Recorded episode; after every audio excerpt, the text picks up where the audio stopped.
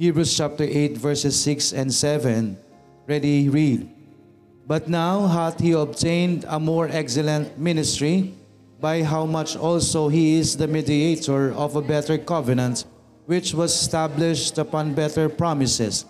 For if the first covenant had been faultless, then should no place have been sought for the second. Tayo po'y mananalangin. Dakilang Diyos na nasa langit, salamat po sa hapong ito, Panginoon. Salamat po sa inyo pong ah, pag-iingat. Nandito kaming muli sa iyong bahay-sambahan at patawarin niyo kami sa anuman pong mga pagkakasala at pagkukulang at naway gabayan niyo po kami, bigyan niyo kami ng tamang puso at isipan. Basag na puso, Panginoon, sa pakikinig ng iyong salita. Ang dalangin din po namin na patuloy ang kaligtasan po ng amin pong mga mahal sa buhay na nakakapakinig at nakakapakinig ng iyong salita. Naway pagkalooban niyo po sila ng tunay na pananampalataya. Nang sa gayoy, ah, magkaroon din po sila ng kaligtasan, Panginoon. Salamat po at kayo po ang patuloy na kumilos sa bawat isa nandito sa loob ng bahay sambahan, sa walaman po o sa kapiling namin sa messenger, kayo po ang gumabay sa bawat isa, Panginoon. At muli, manalangin namin ang iyong kalooban sa amin pong mga karamdaman. Bigyan niyo kami ng kalunasan ayon po sa inyong mayamang biyaya. Salamat po at ang inyong lingkod patuloy niyong bigyan ng wisdom, boldness, and courage to share your word according to your will, Panginoon. Maraming maraming salamat po. Hinihiling namin ang lahat ng ito sa pangalan po ni Jesus na aming Panginoon at tagapagligtas. Amen. Andito pa rin po tayo sa the preeminence of Christ and we have uh, 1, 2, 3, 4 na na-discuss na po. That is Jesus Christ's supremacy over the prophets and angels, Jesus Christ's supremacy over Moses, Jesus Christ's supremacy over priest. Under that, no, that uh, there is that believing in Christ as the way to God, warning against apostasy in God, again, unchanging promises by an oath of God, ministering of Jesus Christ Himself, our God. Under ministering of Jesus Christ Himself, our God, andyan po yung the parallelism of Melchizedek and Jesus Christ sa verses 1 to 4, and then the preeminence of Melchizedek's priesthood sa verses 4 to 25, and the priestly principles that surpass all sa verses 26 to 28. Nakuha po ba? Yun yung last time natin na pinag-aralan po. At makita natin dyan na andyan po yung remarkable difference in the moral qualifications of the priest. So yun po yung under the priestly principles that surpass all. Alam po natin, again, may remind everyone na ang pinag-aaralan po natin is yun pong Levitic, uh, yun pong priesthood, yung pagiging uh, mediator. Makita po natin dyan na ang uh, tayo po napaka-biyaya dahil hindi na ho tayo under law. Hindi na ho tayo under the Levitical priesthood. Kung saan tayo po as sinners, tayo po kailangan natin ng tagapamagitan na hindi rin po katulad natin ng makasalanan. Amen po. Hindi katulad natin ng makasalanan na kagaya ho ng Levites na kanilang priesthood, no?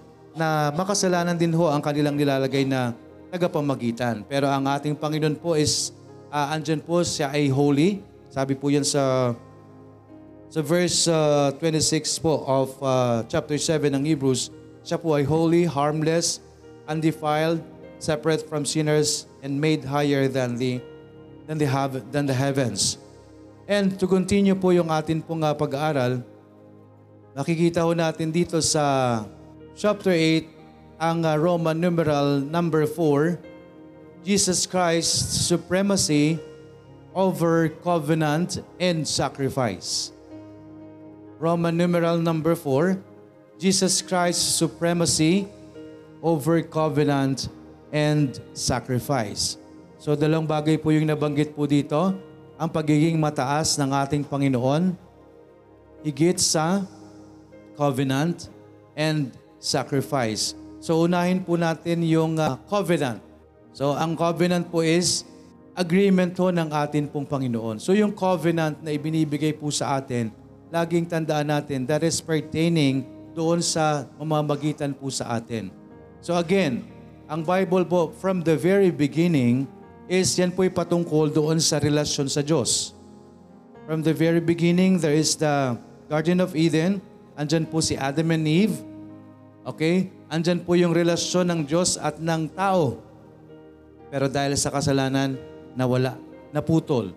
Pero because of that, Gayon na lang po ang pagmamahal ng Diyos sa tao. So gumawa po ang Diyos ng covenant. gumawa ang Diyos ng agreement. No? Ayun po yung kasunduan.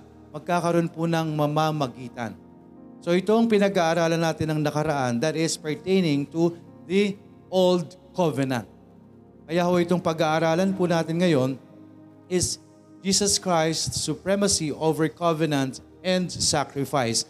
Uh, take note po, yung Jesus Christ po is with apostrophe S. Ha? From the very start po yon. Jesus Christ's supremacy. So ownership. Okay? Pertaining to Jesus Christ. Yung supremacy pertaining to Jesus Christ. So Jesus Christ supremacy over covenant and sacrifice. So unahin po natin itong covenant. So yung covenant po, yung kasunduan, yung agreement.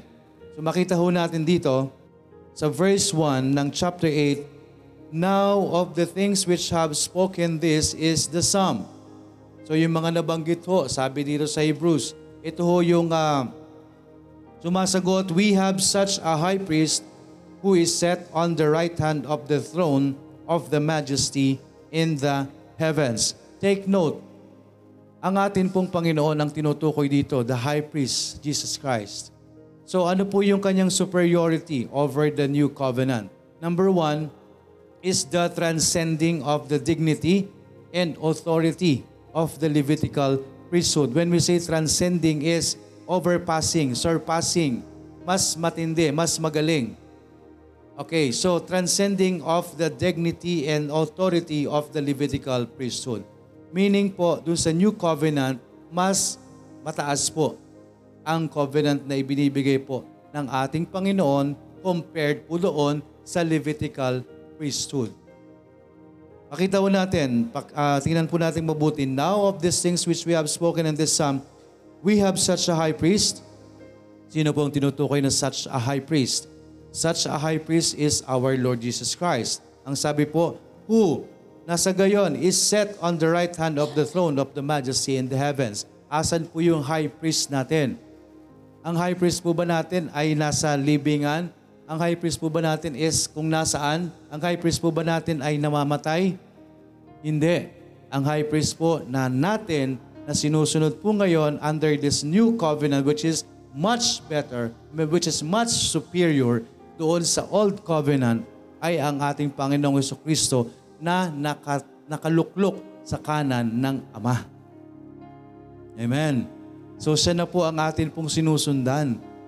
Hindi na po yung mga namatay na mga high priest. Hindi na po yung mga namamagitan na mga makasalanan din. So the, new, the superiority of the new covenant is makita natin the transcending of the dignity and authority of the Levitical priesthood. Because ang atin pong high priest na sinusundan po ngayon is hindi ho ordinary people, hindi ho sinner na kagaya din po natin, kung saan siya po ay isang makapangyarihan, kung saan siya rin po ay Diyos, siya po ay nag, uh, nakashare po siya dun sa luklukan ng Diyos. So again, the superiority of the new covenant. So ang pagiging mas mataas po ng new covenant. Because ang new covenant po na ito is under the covenant na gawa ng ating Panginoon. At ang high priest natin na yan, na sinusundan ho, ay nasa kanan ng Diyos na nasa langit. Amen. Nasa kanan ng Diyos na nasa langit. Sabi po dito sa Ephesians chapter 1 verse 20, which He wrought in Christ when He raised Him from the dead and set Him at His own right hand in the heavenly places. Nang ang ating Panginoong Yesus po ay nabuhay maguli, siya po'y bumalik doon sa luklukan niya sa langit. Colossians 3.1 If ye then be risen with Christ, seek those things which are above where Christ sitteth on the right hand of God. Ang ating Panginoong Yesus po ay naluklok sa kanan ng Ama. Amen? The transcending of the dignity and authority of the Levitical priesthood. And tinalo po yan ng atin pong Panginoon. So the superiority of the new covenant. Number one is the transcending of the dignity and authority of the Levitical priesthood sa verse 1. So verse 2, a minister of the sanctuary and of the true tabernacle which the Lord pitched and not man. So makita ho natin dito, the heavenly sanctuary and His presence. The heavenly sanctuary and His presence. Ano pong ibig sabihin mga kapatid? A minister of the sanctuary and of the true tabernacle which the Lord pitched and not man. Matatandaan po natin mga kapatid, ang Diyos nag-utos sa tao noon. Di po ba? Na gumawa po sila ng kanilang sanktuaryo. Gumawa po sila ng kanilang bahay-sambahan. Sino pong nagtayo? Ang tao. Sabi po dyan, a minister of the sanctuary and of the true tabernacle which the Lord pitched, not and not man. So the new covenant is superior over the Levitical priesthood or the old covenant. Why? Dahil ang Diyos po natin mismo ay ang sanctuaryo ay nandun ang kanyang presensya. Why? Because the sanctuary is, is hindi, ho na, hindi na ho ito yung tao ang nagtayo. Ang sanctuary ito ay ang Diyos mismo ang nagtayo sa pamamagitan ng ating Panginoong Hesus. Amen po. Naunawaan po ba?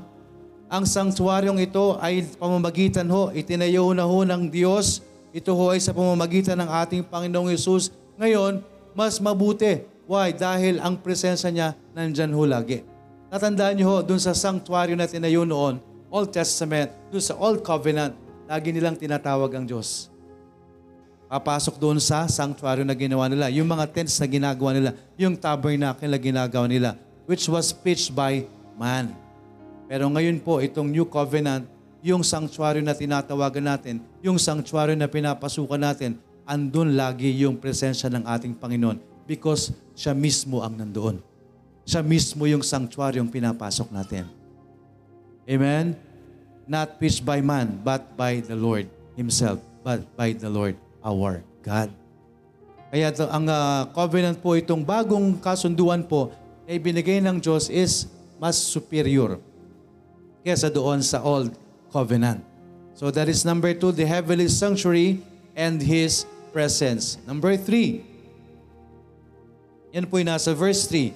For every high priest is ordained to offer gifts and sacrifices, wherefore it is of necessity that this man have somewhat also to offer. So sabi po dito, yung pong uh, high priest, kinakailangan po sila inaordinahan para gumawa ho ng mga pag-aalay ng mga regalo at mga sakripisyo. Wherefore it is of necessity that this man have somewhat also to offer. So bakit naging uh, mas superior po yung New Covenant? So ano po ang ginagawang offering ng mga high priest noon in the Old, uh, Old Covenant? Sila po ay kumukuha ng mga hayop. Kumukuha po sila ng mga hayop para i-offer sa ating kasalanan. But sa New Covenant po mga kaibigan, it is far superior, far different. Mas iba po yung pamama- pamamaraan because ang ini-offer po ng ating Panginoon ay ang kanyang sarili mismo. The Lord's the Lord Jesus Christ offering. Anong ini-offer po ng ating Panginoon? Hindi ho calves, hindi ho bulls, hindi ho goats, hindi ho pigeons, hindi ho sheep. But Himself. So the new covenant is superior over the old covenant. The superiority of the new covenant. Makita ho natin Though the, the, andyan po yung requirements na mag-offer po ng gifts and sacrifices, napakadaling gawin para sa Old Covenant. Tama? Napakagaling, napakadaling sundin para, para doon sa mga high priest ng panahon na yon. All they have to do is to buy this, to buy those. No? All, they, all they have to do is to ask for the sinners na magdala ng ganito, magdala ng ganyan para i-offer sa kasalanan nila. Napakadaling gawin po noon. Pero yung i-offer mo ang iyong sarili, mahirap. Amen? Pero yan po ang ginawa ng ating Panginoon under the new covenant. The offering, the Lord Jesus Christ offering. Amen? The offering of Himself. For every high priest is ordained to offer gifts and sacrifices, wherefore it is of necessity that this man have somewhat also to offer. Makita ho natin yan. Sabi po sa Hebrews 5.1, For every high priest taken from among men is ordained for men in things pertaining to God, that he may offer both gifts and sacrifices for his sins. Sabi po sa Ephesians chapter 5 verse 2 pertaining to our Lord Jesus Christ, and walk in love as Christ also hath loved us and hath given himself for us an offering and the sacrifice to God for a sweet-smelling savor. Amen. Tandaan po natin, without the shedding of the blood, there is no remission of sins. So it is a requirements. It is necess- necessity. Necessary po ang offering. And hindi ho basta-basta offering po yan, mga kapatid. Kailangan po ng shedding of the blood. Amen. Kaya ho ang ating Panginoong Yesus mismo under the covenant of the Lord Jesus Christ, it is much more superior over the old covenant. So the superiority or the superiority of the new covenant because ang ini-offer ng ating Panginoon hindi ho kung ano man. Hindi kung ano ang hayop para sa kapalit ng kasalanan po natin. Kung hindi ang ini-offer niya po ay ang kanyang sarili. The, uh, the Lord Jesus Christ offering of Himself. Number four, for if we, oh, for if He were on earth, He should not be a priest, seeing that there are priests that offer gifts according to the law. So ano po ang uh, makita ho natin dito? Again, number four, the law through Aaron as authorized to offer gifts or sacrifices. Kaya po ang sabi po sa verse 4, For if he were on earth, he should not be a priest, seeing that there are priests that offer gifts according to the law. That's why Jesus Christ is, wala ho siya dito sa earth. Asa lang ating Panginoon? Nasa langit. For, sabi dyan, for if he were on earth, he should not be a priest. Because that is under Levitical priesthood, that is under the old covenant. Dahil ang ah, law through Aaron, sila po yung authorized to offer gifts or sacrifices. Pero gayon na lamang po, dahil ang ating Panginoon ay nasa langit, meron po siyang superiority over the Levitical priesthood. Amen. Because kung siya'y mananatili ho dito sa lupa, wala akong pagkakaiba. Amen? Walang pagkakaiba ho yung covenant ng panahon nila Aaron, ng panahon ng Levitical priesthood, and comparing to our Lord Jesus Christ. There is no difference at all. Pero ang malaking diferensya po mga kapatid is siya po ay nag-offer hindi ho ng mga hayop kundi ang kanyang sarili. Siya po ay hindi ho pwedeng maging priest kung siya po ay mananatili dito sa lupa. Because ang priestly, ah, ang authorized po para sa gawain yan is under the law, under sa mga Levitical priesthood, which is under the order of Aaron.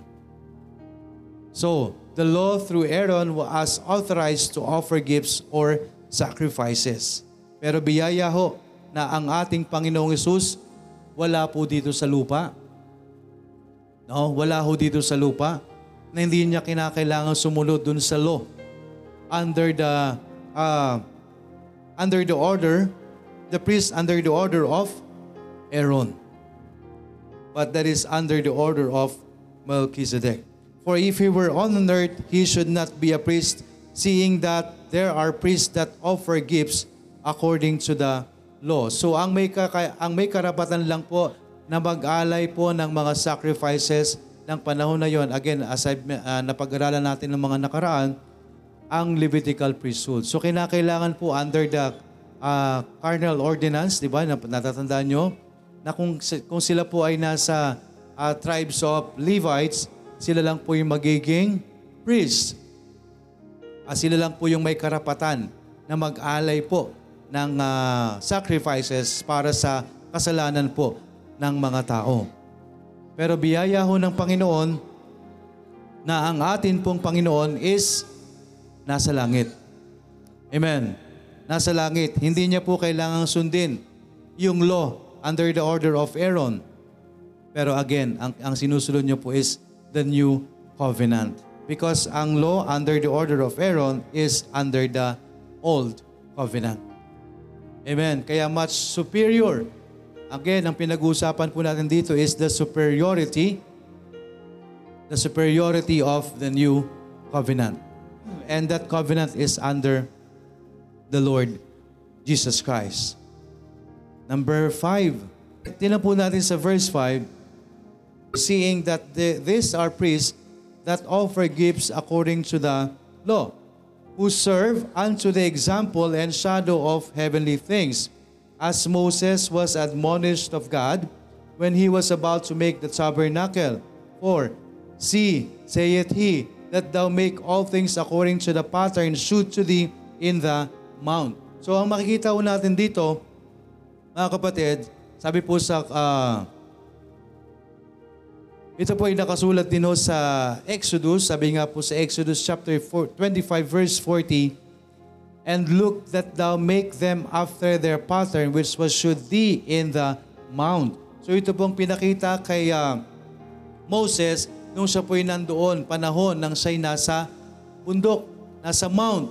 And then sa Colossians sabi po, which are shadow of things to come, but the body is of Christ. So ano lang pong pinapakita dito mga kapatid?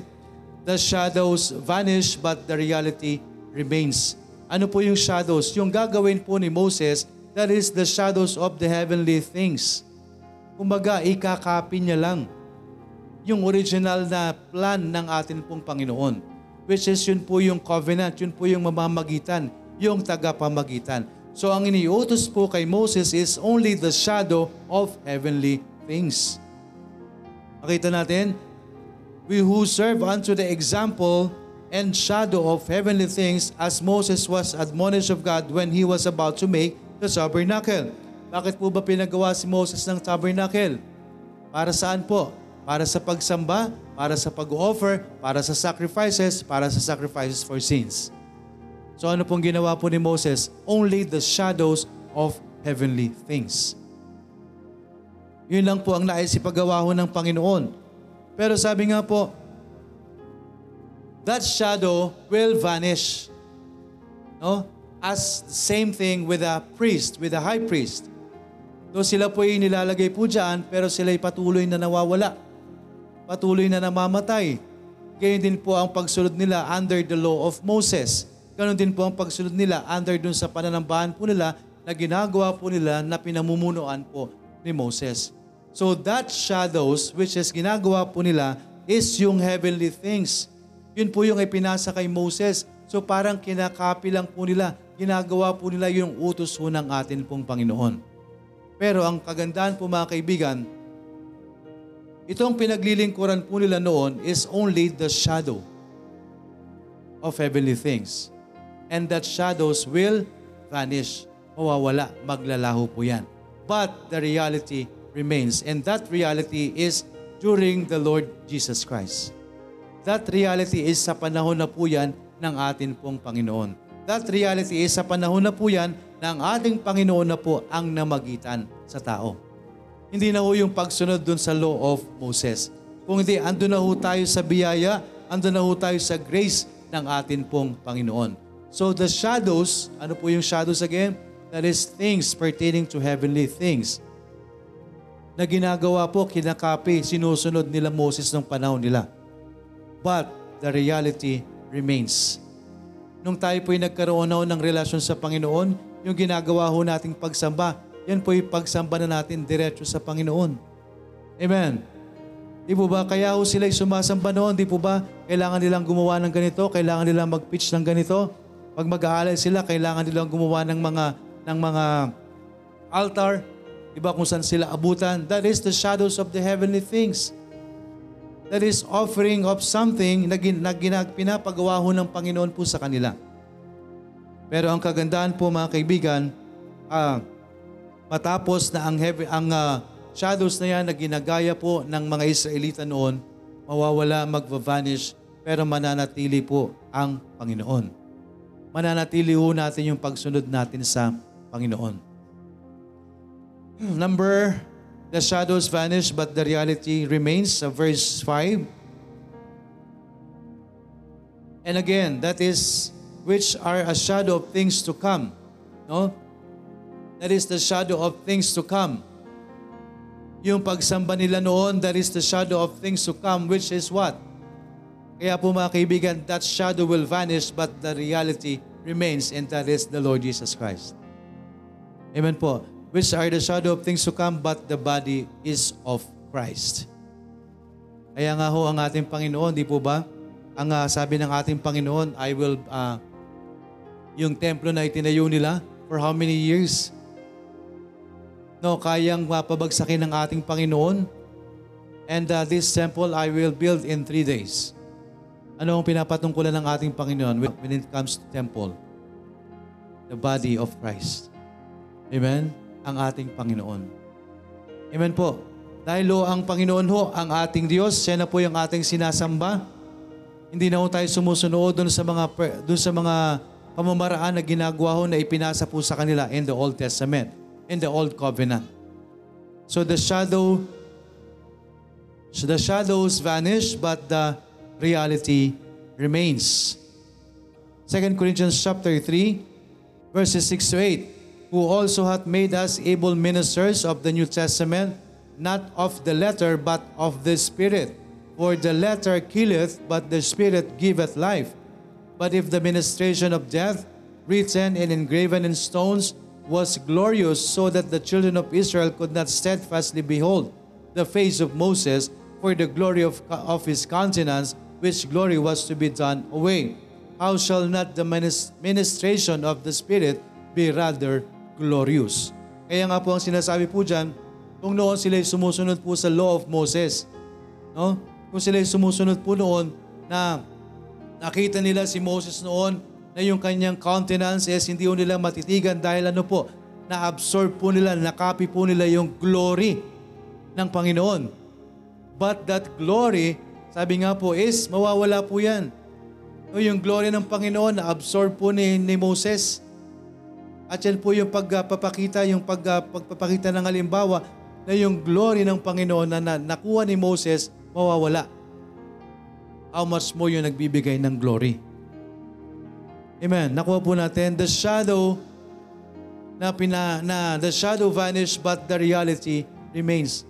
Kasi bakit to? Si Moses sumusunod lang din ho sa Panginoon. Si Moses sumusunod lang din po sa Diyos. Pero nakita nila yung glory ng Diyos. Amen po. Pero ang si Moses po is magpa-vanish. Si Moses po mawawala. Ang glory na na-absorb niya sa Panginoon, mawawala din. Pero yung resources, yung pinanggagalingan po ng Panginoon, hindi mawawala. The shadows vanish but the reality remains. Kaya nga po sabi po dito sa verse 7, sa last part, Behold the face of Moses for the glory of his countenance, which glory was to be done away. How shall not the ministration of the Spirit be rather glorious? Amen. Ito ay patungkol lamang po doon sa covenant na sinusunod ho natin. Kung nakakasunod po ang mga tao noon sa law of Moses, how much more po na mas maganda, mas okay, at mas sigurado tayo na sumunod tayo doon sa bagong kasunduan po natin sa Panginoon. Ngayon, under Jesus Christ. Amen? So sabi po sa Hebrews chapter 7 verse 22, By so much was Jesus made a surety of a better testament. So narinig na po natin yan sa mga nakaraan po nating pag-aaral. By so much was Jesus made a surety for or of a better testament. Ang ating Panginoong Yesus po ang may kasiguruhan. Magbibigay ho sa atin ng kasiguruhan na nandun po tayo sa mas okay, mas siguradong kasunduan sa Panginoon. Again, ang binibigay ho ng, new, ng Old Covenant, mamamagitan po ang mga priest ng panahon na yon for a temporary forgiveness of sins. Pero after that, magva-vanish, mawawala, magpaulit-ulit. Pero ang atin pong Panginoon, panghabang buhay. By number five, the shadows vanish but the reality remains. Verse 5. Number 6. Number 6, sa verses 7 and 8. For if the first covenant had been faultless, then one should no place had been sought for the second. For finding fault with them, he saith, Behold, the days come, saith the Lord, when I will make a new covenant with the house of Israel and with the house of Judah. Number 6 po is the new covenant with the house of Israel and Judah. So ito'y pinakita po yung covenant Sabi po dun sa verse 7, For if the first covenant had been faultless, then should no place had been sought for the second.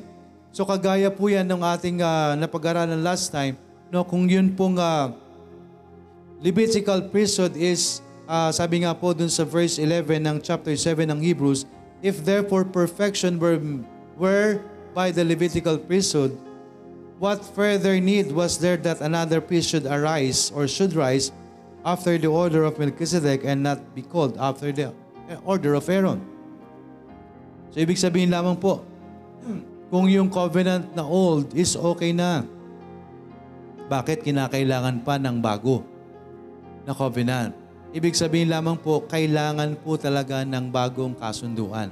And that is the new covenant with the house of Israel and Judah. Pagbibigay po ng bagong kasunduan ang atin pong Panginoon. So tingnan po natin sa Jeremiah 31.31.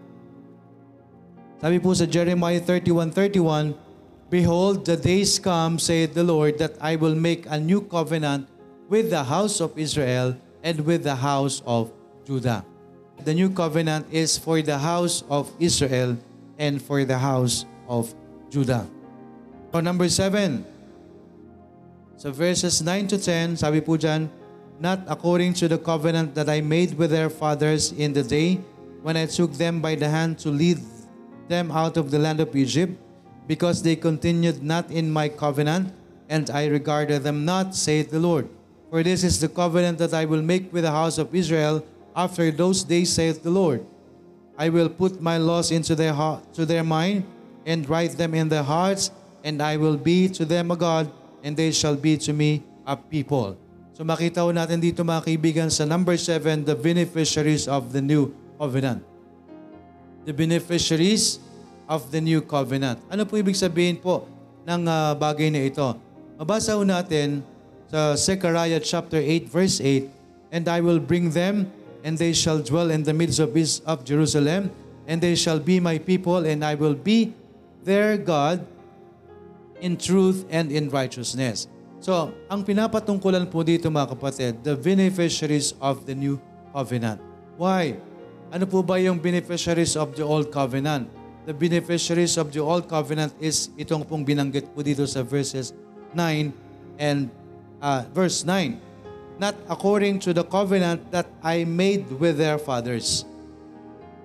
Yung covenant po with their fathers is the day when I took them by the hand to lead them out of the land of Egypt.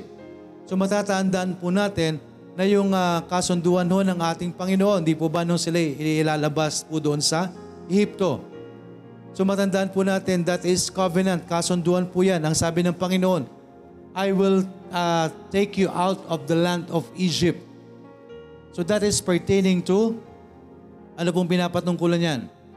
That is pertaining to restoration. That is pertaining to salvation. Tama?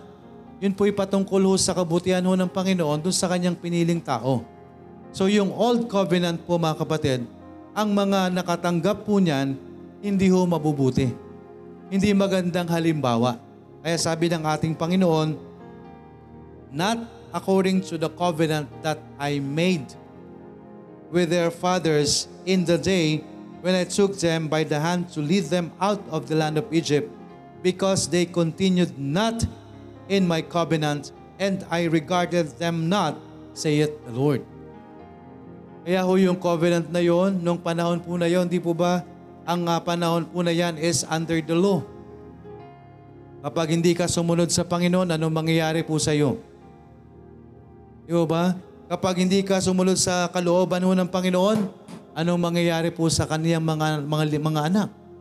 Doon sa mga Israelita, kapag hindi ka sa Panginoon, kanino ka? Kapag hindi ka sumunod sa Diyos, saan ka mapupunta? Anong mangyayari sa iyo? Kapag hindi ka nakasunod sa Panginoon. So this new covenant na binibigay ho sa atin po ng Panginoon is hindi po kagaya ng covenant na ibinigay po niya doon sa mga nauna niyang mga tao. The beneficiaries of the new covenant. So ano po ang nais ho ng Panginoon mga kapatid? Doon sa kanya pong bibigyan ng bagong covenant.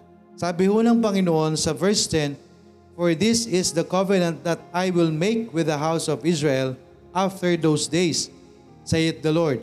I will put my laws into their mind and write them in their hearts, and I will be to them a God, and they shall be to me a people. Ibig sabihin lamang po itong covenant, no? Ang mga makakatanggap po ng covenant na ito, sila ho yung mga tao na susunod sa Panginoon. Ang makatatanggap po ng new covenant, ng bagong kasunduan ng Panginoon, sila po yung mga tao na ano pong sabi, na ang, ang, ang, ang, ang salita ng Diyos ay nasa kanilang isipan, ang kanyang salita ay nasa kanilang mga puso, at sila po ay ano, at ako'y gagawin nilang Diyos, at sila'y gagawin kong aking mga tao. Amen. Aking mga tagasunod. Ang ipinapakita lang po dito mga kaibigan, under the old covenant, ang mga tao po noon hindi sumusunod sa Diyos. Kaya ho dinisregard ng Panginoon. Kaya ang Diyos noon, di po ba kung makikita ho natin, under the old covenant, gugustuhin niyo po bang mapunta kayo doon sa lumang kasunduan? Gugustuhin po ba natin na mapunta tayo doon sa Old ah, Testament? Gugustuhin po ba natin na mapunta tayo doon sa law, under the law of Moses? That is under the law, ah, that is under the old covenant. Yan po ay patungkol doon sa lumang kasunduan. Kapag hindi mo nasunod itong ganito, may kaparusahan ka agad. Kapag hindi mo nasunod ito, kapag hindi ka ah, nagpakita ng pagsunod sa Panginoon, wala na, ubus na tayo. Pero salamat na lang ho mga kapatid, dahil ibinigay po ng Panginoon ang kanyang bagong kasunduan para sa tao. Amen? Hindi ho talaga tayo basta-basta na lang papatayin. Salamat na lang ho dito sa bagong kasunduan. Salamat na lang po dito sa new covenant. That is, ah, ang atin pong Panginoon ang nakasalalay po dito. Ang sabi po dyan, and write them in their hearts, and I will be to them a God, and they shall be to me a people. Makikita natin sa verse 9, nakita natin dyan yung pagsuway. No? May covenant nga sila sa Panginoon, pero anong ginagawa nila sa kasunduan? Hindi nila sinusunod. Di po ba? Not according to the covenant that I made with their fathers in the day when I took them out of the and I took them by the hand to lead them out of the land of Egypt. So makikita natin dito mga kapatid, ito ho yung panahon talaga ng mga Israelites, chosen people of God. No, makita naman po natin na ito ho ay isang, uh, is, kumbaga isang pangyayari lang po ito na ini, uh, inialis ng uh, Panginoon ng kanyang mga piniling tao, di po ba? Piniling nasyon nung panahon na yon and that is the Israelites na sila po nandun na, na nasa pagkaalipin sa lupain ng Ehipto. At doon nakita kung ano ho ba talaga ang mga taong yon, yung mga yung mga nakakatanggap ng kanyang uh, kasunduan.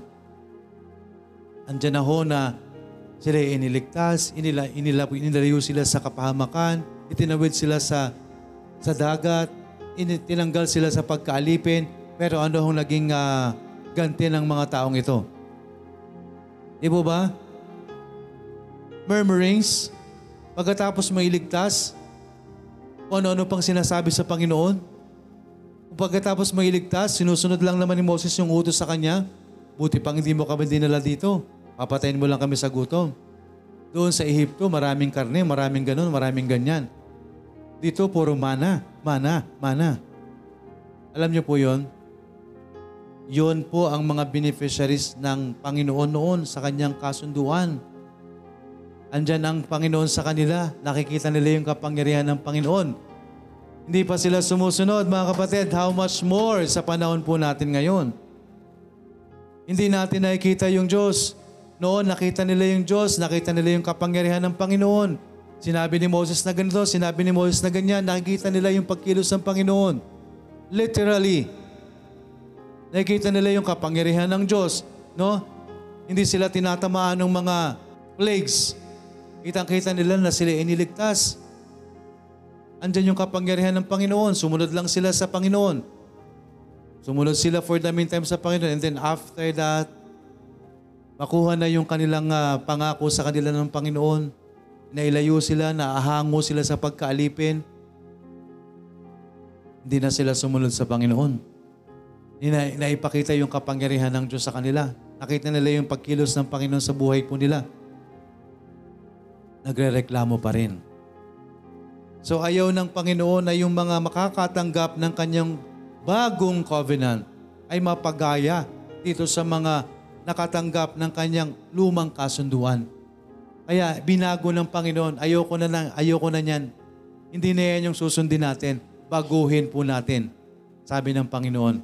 So, sabi niya, not according to the covenant that I made with their fathers in the day when I took them by the hand to lead them out of the land of Egypt. So maliwanag na maliwanag na ito yung ginamit na example ng ating Panginoon doon sa mga Israelites which is ang chosen people of God na hindi sila sumusunod sa kasunduan ng Panginoon. Hindi sila sumusunod because they continued not in my covenant and I regarded them not, saith the Lord. Kaya pasalamat po tayo sa verse 10, For this is the covenant that I will make with the house of Israel after those days, saith the Lord. I will put my laws into their mind and write them in their hearts, and I will be to them a God, and they shall be to me a people. Amen. Kaya purihin po ang Panginoon. No? Noong panahon na yan, sa Old Covenant, ano po makikita natin? Batas. Amen? Kapag sinabi ng Diyos, sinabi ng Diyos. No? Pero salamat na lang sa New Covenant dahil binago ng Panginoon, andyan na ho yung biyaya, andyan na ho yung awa ng Panginoon. Amen po. Salamat na lang ho sa bagong kasunduan na ibibigay sa atin or ibinigay sa atin ng Panginoon. I will put my laws into their mind and write them into their hearts and I will be to them a God and they shall be to me a people. Amen po. So that is the beneficiaries of the new covenant. Salamat po sa biyaya ng Panginoon. Isa tayo sa beneficiaries of the new covenant. Kung tayo po ay ligtas, kung tayo po ay may relasyon na sa Panginoon, isa ho tayo sa nakikinabang sa bagong kasunduan ng Panginoon. Hindi na ho tayo kagaya ng mga tao noon sa Old Covenant na kapag hindi mo nasunod to, papatayin ka na agad ng Panginoon. Bibigyan tayo ng pagkakataon ng Diyos na isaayos natin ang sarili natin sa harapan ng Panginoon. Amen po. Whether you are saved or not, under po tayo dito sa New Covenant. Kung tayo po'y hindi paligtas, tayo po'y under this New Covenant. Binibigyan ho tayo ng Panginoon ng, ng pagkakataon na magsisi sa ating mga kasalanan at lumapit tayo sa Diyos para magkaroon tayo ng tamang relasyon sa Kanya. Mapakinabangan natin, mapa, matanggap natin yung totoong biyaya ho ng ating Panginoon if we are going to obey His words. Amen. If we are going to obey His word, and I will be them a God, and they shall be to me a people. If we are going to repent of our sins, and if we are going to trust the Lord Jesus Christ, isa tayo sa magiging beneficiaries of the new covenant. Amen? Hindi na ho sa pamamagitan ng ah, batas, kundi sa pamamagitan ho ng awa ng Panginoon. The beneficiaries of the new covenant. And lastly, makita ho natin dito sa verses 6, 11 to 13. Sabi po sa verse 6, But now hath he obtained a more excellent ministry, by how much also he is the mediator of a better covenant, which was established upon better promises. So verse 11, And they shall not teach every man his neighbor, and every man his brother, saying, Know the Lord, for all shall know me, from the least to the greatest. For I will be merciful to their unrighteousness, and their sins and their iniquities will I remember no more. In that he saith, A new covenant, he hath made the first old. Now that which decayeth and waxeth old is ready to vanish away. Sa ano pong makita natin dito mga kaibigan? Sa verse, uh, focus tayo doon sa verse 12. For I will be merciful to their unrighteousness. And their sins and their iniquities will I remember no more. Amen? That is the new covenant. Under the old covenant, mga kaibigan, batas po yun eh. Kapag sinabi ng Diyos, hindi ka makasunod, patay. Kapag sinabi ng Diyos, ito ang kasalanan natin, anong kaparusahan natin? Stone to death. That is the old covenant. Pero salamat na lang ho sa biyaya ng Panginoon, we are under the new covenant.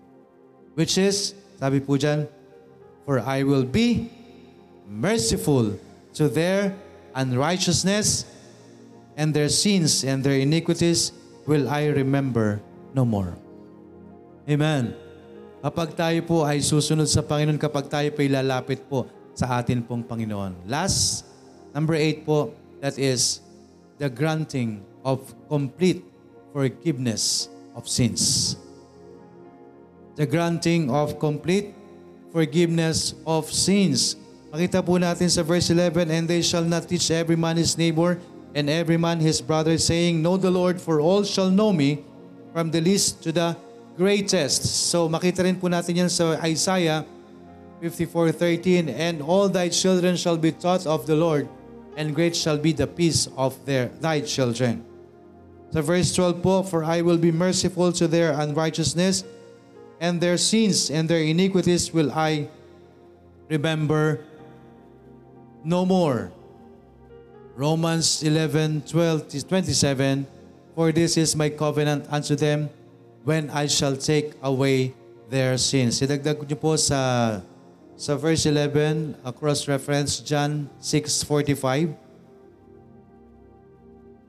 John 6.45, It is written in the prophets, and they shall be all taught of God. Every man therefore that hath heard and hath learned of the Father cometh unto me. 1 John 2.27, But the anointing which ye have received of him abideth in you, and ye need not that any man teach you, but as the same anointing teacheth you of all things, and is truth, and is no lie, and even as he hath taught you, you shall abide in him. Tandaan natin mga kaibigan, if we have the right relationship with God, andun po yung kaunawaan po natin sa salita ho ng Panginoon.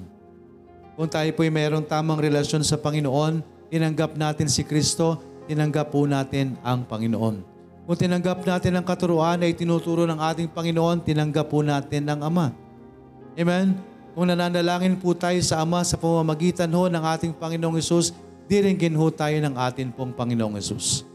Kung tayo po hihingi ng kapatawaran sa atin pong mga kasalanan, sa pamamagitan ng atin pong Panginoong Yesus, patatawarin po tayo ng Diyos Ama sa atin pong mga kasalanan. Tandaan po natin, tayo po ay unang nagkasala sa Diyos. Si Kristo po, ipinadala, ibinigay po siya para maging tagapag at tagatubos. Amen? Tagapagbayad ng atin pong mga kasalanan. But we first uh, sinned against God. That's why repentance toward God and faith toward our Lord Jesus Christ. Una ho tayong nagkasala sa Diyos. So lahat po ng mga kasalanan na gagawa natin sa kapwa natin, unang-una nating ginawa ho yan na kasalanan sa harapan ng Panginoon. So lahat po ng mga kasalanan inihingi natin ng tawad, no? Lahat ng mga kasalanan inihingi natin ng tawad sa ating kapwa, yan ay inihingi na rin ng tawad sa atin pong Panginoon. Nagkasala tayo sa tao, nagkasala tayo sa Diyos. Humingi tayo ng kapatawaran sa atin pong Panginoon. Sa lahat po ng atin pong mga kasalanan. There is the granting of the the granting of complete forgiveness of sins. Unlike the old covenant, mga kaibigan, na paulit-ulit ang paghingi ng kapatawaran, paulit-ulit yung paggawa ng mga ah, ng mga pag-aalay para sa kabayaran ng kasalanan ng tao. Pero ang ating Panginoon, ginawa niya na po ito once na tayo po'y nanampalataya sa ating pong Panginoong Yesus, nagsisi tayo sa ating mga kasalanan, ando na po yung kapatawaran sa ating pong mga kasalanan. The complete forgiveness of sins. In the new covenant, there is the granting of complete forgiveness of sins. Amen. There is the granting of complete forgiveness of sins. Andiyan na po ang kapatawaran ng atin pong Panginoon. Because ang Diyos mismo ang nagsabi, I will be merciful to their unrighteousness. Amen. I will be merciful to their unrighteousness. Sabang doon sa, New, sa Old Covenant, di po ba? Kung gaano po ka, ano ang Panginoon, ang Diyos, sa kasalanan.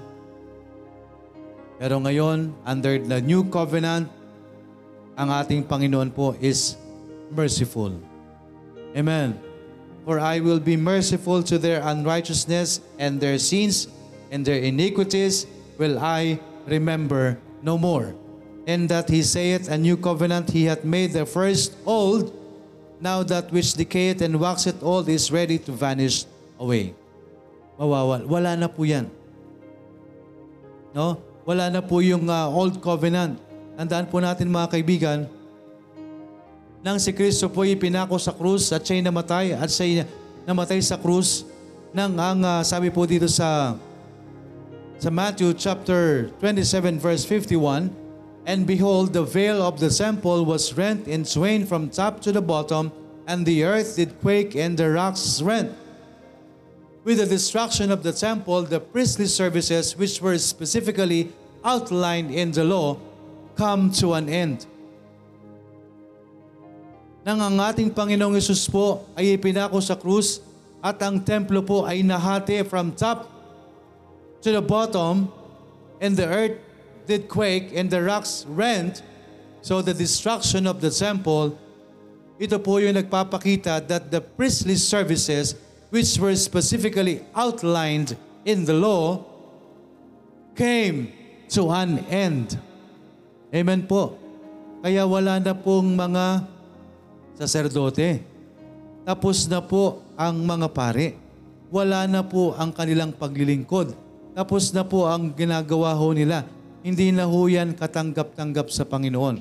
Yan po ang sinasabi ho ng salita ng Diyos. Sino na ho ang high priest ngayon? Wala na hong high priest na tao ngayon. Hello?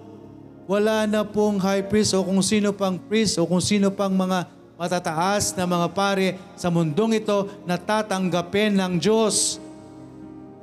Dahil si Kristo na ho ang itinalagang pinakamataas na tagapamagitang saserdote sa tao.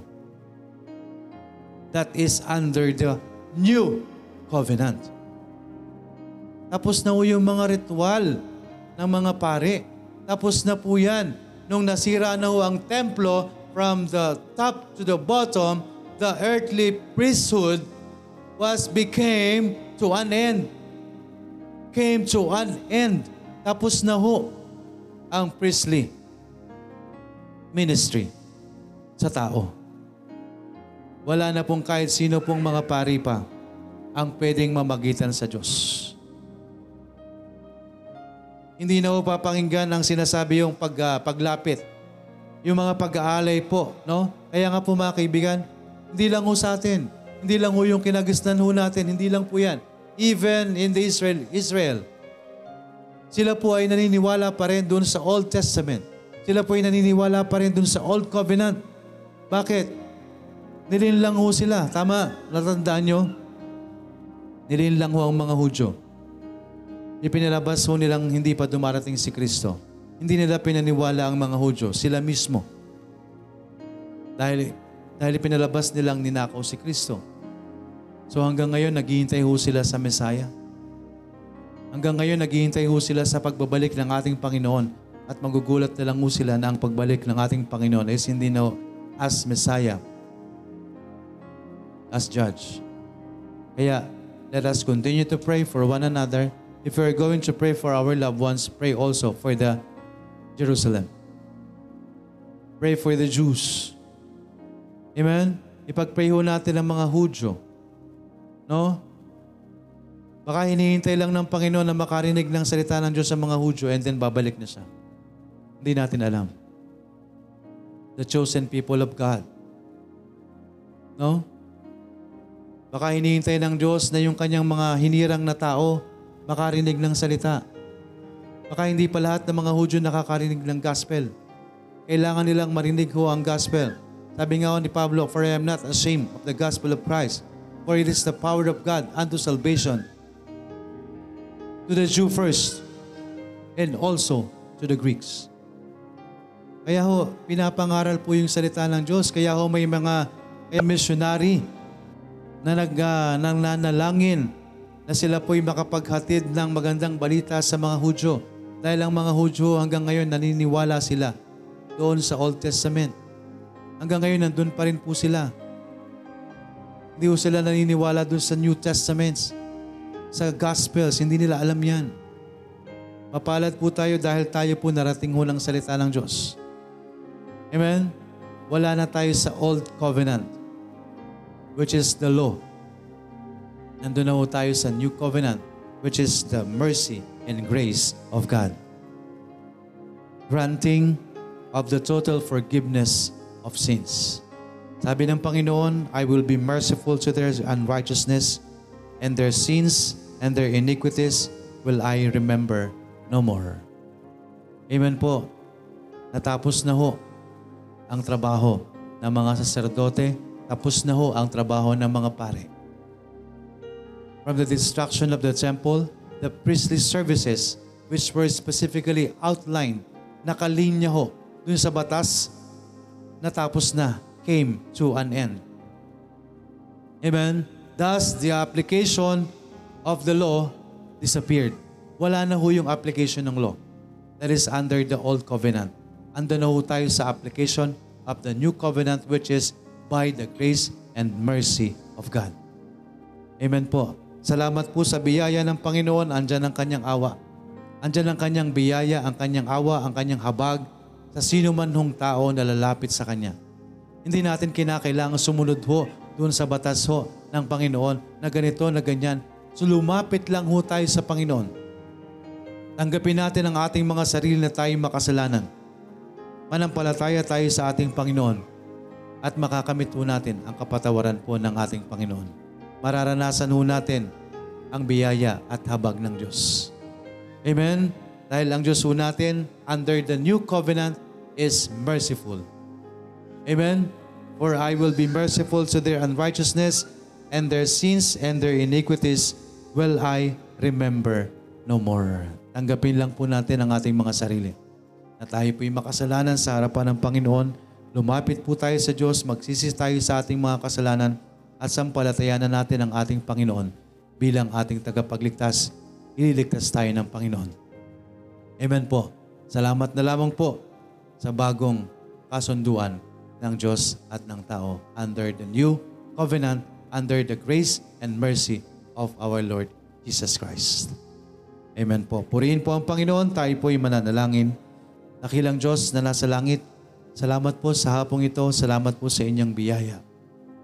Ang iyong, sa iyo, ang iyong salita ay naihayag at naway gabayan niyo po kami sa amin pong mga napakinggan. Naway wag po itong maagaw ng kaaway. Lord, maraming maraming salamat po sa bagong kasunduan na ibinigay niyo po sa sangkatauhan. Ang hirap sundin, Panginoon, ang iyong mga batas, ang iyong mga utos, Panginoon.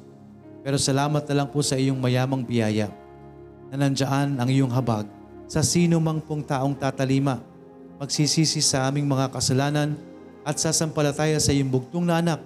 Kami ay inyong patatawarin, kami magiging kapak makikinabang sa iyong habag at awa na ibinigay niyo po sa bagong kasunduan, Panginoon. Maraming maraming salamat po. Gayon din sa inyong bugtong na anak na sumunod sa inyong kalooban. Salamat po, Panginoon. Kaya patuloy naming dinadalangin, Lord, ang amin pong mga mahal sa buhay na nawa isang araw ay makarinig din po ng iyong salita. Tumalima, Panginoon. Sumunod, Panginoon, sa inyong kalooban at magsisi at manampalataya sa iyong bugtong na anak bilang kanilang tagapagligtas. Naway isang araw, makasama rin po namin sa pagpupurit pananambahan sa inyo, Panginoon. Lord, alam niyo po ang aming mga puso at isipan. Ngayon din po ang iyong mga anak, Panginoon. Patuloy niyo kaming bigyan ng ah, wisdom, patuloy niyo kaming bigyan ng strength, patuloy niyo kaming bigyan ng mataas na pananampalataya sa amin pong pagpapatuloy sa laban ng buhay, Panginoon. Alam po namin, Panginoon, alam niyo kami nahihirapan. Gayon pa man, salamat po, Panginoon, dah- dahil kasakasama po namin kayong lagi, Panginoon. Maraming maraming salamat po. Sa inyo na po namin tinatagubilin ang lahat ng amin pong mga dalangin at inihiling po namin ang lahat ng ito sa pangalan po ni Jesus na aming Panginoon at tagapagligtas. Amen.